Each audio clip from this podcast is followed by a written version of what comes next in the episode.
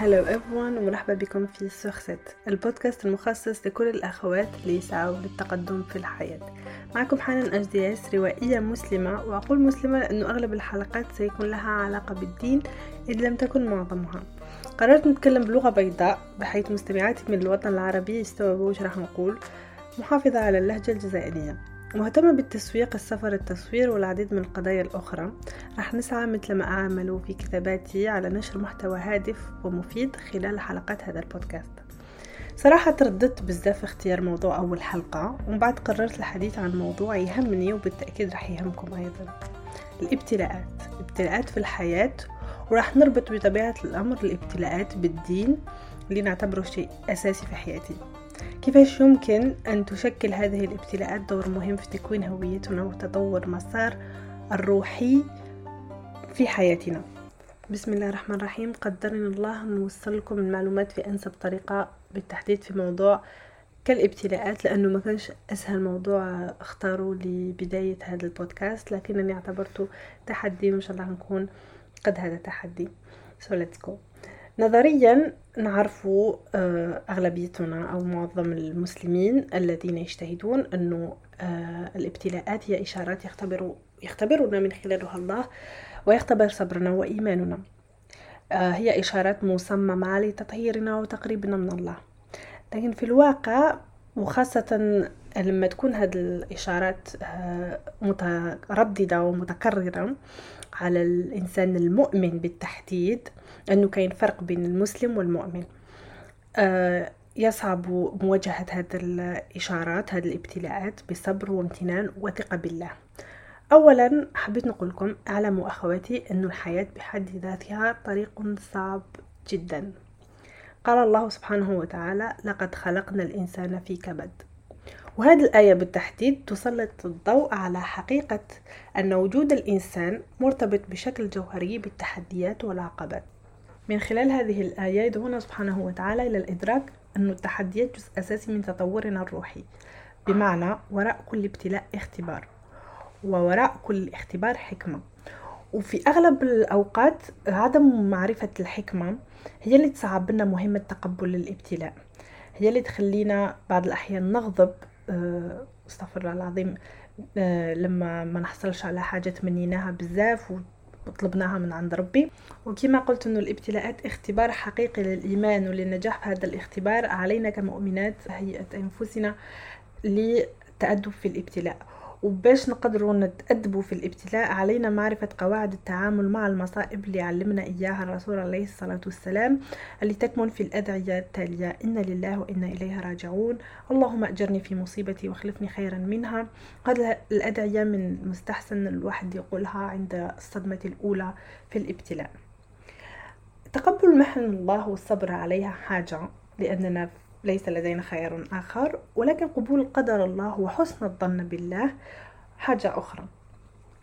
أه حسن الظن بالله موضوع مهم جدا بالنسبة لي وأظن أنه لو قدرني الله إن شاء الله راح ندير عليه حلقة وحدها لأنه موضوع يستحق صراحة. فحسن الظن في الله يعني أن تكون لدينا أفكار طيبة عن الله وأن نتوقع الخير من الله سبحانه وتعالى. قال جل جلاله في حديث قدسي أنا عند ظن عبدي بي مما يعني أنا عندما يتصور عبدي بالخير. الفكرة هنا اعتماد التفكير التالي ما أتوقعه سيحصل سأحصل عليه. أنتظر الخير مع الثقة الكاملة في أن الله سيمنحني الخير سأحصل عليه. أتوقع الشر وأتقدم في شك وقلق سأحصل عليه. فهذه السنة في تطبيق حسن الظن في الله. يمكن أتطور أن تتطور من خلال ممارسات مختلفة. أول حاجة معرفة الله. وعرفت مؤخرا أنه معرفة الله حاجة تساعدنا بزاف وبشكل كبير أنه نتقربوا من الله ونقوى علاقتنا به ومعرفة الله تكون من خلال معرفة أسمائه وصفاته في القرآن. ثاني شيء الثقة في وعد الله. تذكر وعود الله في القرآن مثل رحمته اللامتناهية ومغفرته ودعمه. ثالث حاجة الامتنان لنعم الله والتأمل في التحديات اللي قدرنا نتجاوزوها في الماضي بمساعدة الله سبحانه وتعالى. فمن خلال هذه العادات والسعي المستمر لتعميق علاقتنا مع الله راح نقدروا نطبقوا هذه السنة في حسن الظن في الله. ولأني كنت من الأشخاص اللي حزنوا عند الابتلاء ليس من قلة صبر أو اعتراضا لقدر الله وإنما إرهاقا. وبالأخص لما نسعى لتحقق شيء وما يتحقق ليش فبحثت إذ كان الحزن في البلاء مسموح واكتشفت أنه الحزن في البلاء مسموح دون جزع. فالنبي عليه الصلاة والسلام حزن وبكى عند وفاة ابنه إبراهيم عليه السلام وعند وفاة السيدة خديجة عليه السلام لكنه احتسب وصبر وقال اللهم اجرني في مصيبتي واخلف عليها خيرا منها. فاكتشفت أنه إن صبرت جرى علي القدر وأنا مأجورة. وإن جزعت جرى علي القدر وأنا مأزورة. فحاولت أنه يكون تحدي بالنسبة لي عند كل ابتلاء أتأدب أكثر من المرة السابقة. ثانيا بزاف من المسلمين عبيد لشهواتهم بدل ما يكونوا عباد لله حتى لو قالوا العكس. وفي الوقت اللي يواجهوا فيه ابتلاء كمرض فقر فقدان شخص تأخر في الرزق يتراجعوا بصورة واضحة عن التزامهم تجاه الله. بالغضب والتأخر في تأدية العبادات والجزع وكأنه نوع من التمرد. فسبحانه وتعالى يكرر البلاء على هذه الفئة من الناس بالتحديد لأنه يريد بهم عودة إليه وأنا من ضمنهم. ففي الواقع الابتلاءات طريقة لدعوتنا للعودة إليه البحث عن مغفرته وتعزيز الإيمان. لازم نعرفوا أن الله يختبر من يحب ومن يحب هم فقط من يتعرضون للاختبار المتكرر. والطمأنينة في معرفة هذه النقطة يصل إليها فقط المجتهدين.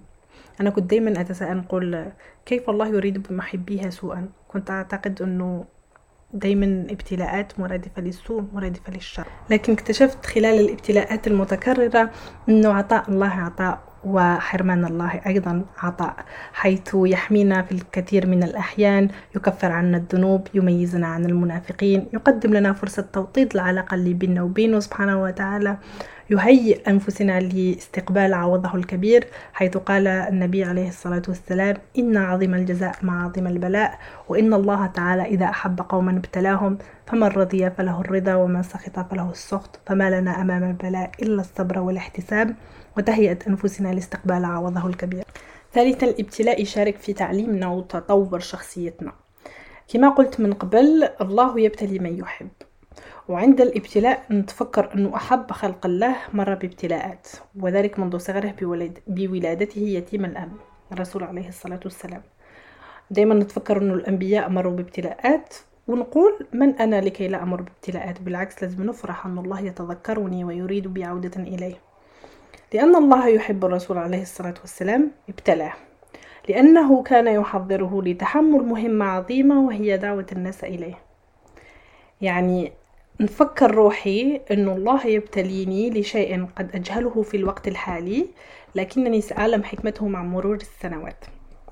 كيف النبي عليه الصلاة والسلام في دعوة الناس إلى التوحيد؟ وجه معارضة كبيرة من رؤوس قريش. من بعدها فقد العديد من الأقارب منهم عمه أبو طالب وزوجته خديجة رضي الله عنها في نفس العام. وكانت الوفاة تاعهم محنة كبيرة بالنسبة بالنسبة له لأنهم كانوا ناس يساندوه بزاف. تتالت عليه الابتلاءات وفي معركة أحد فقد الكثير من المسلمين تعرضوا للخسائر وجروح والنبي عليه الصلاة والسلام جرح نفسه أيضا. نقدروا نتكلموا أيضا عن ابتلاء الطائف. كي رفض النبي عليه الصلاة والسلام من سكان مكة وراح إلى الطائف لدعوة الناس للإسلام لكن تعرض للتعنيف والرفض وكان امتحان كبير بالنسبة له. ومع الرغم من ذلك كاين بزاف تجارب في في حياته طبعا. كان يظهر صبرا واستمرارا في ثقة الله. لأن لا يكلف الله نفسا إلا وسعها فلا يطلب الله من عباده ما لا يطيقونه. فلنستطيع أن نحتسب ونصبر بالطريقة الصحيحة ونتأدب أمام الابتلاء. آه لازم علينا نرجعوا للسيرة النبوية نرجعوا للابتلاءات تاع الأنبياء لنستطيع التحلي بالصبر في الابتلاء.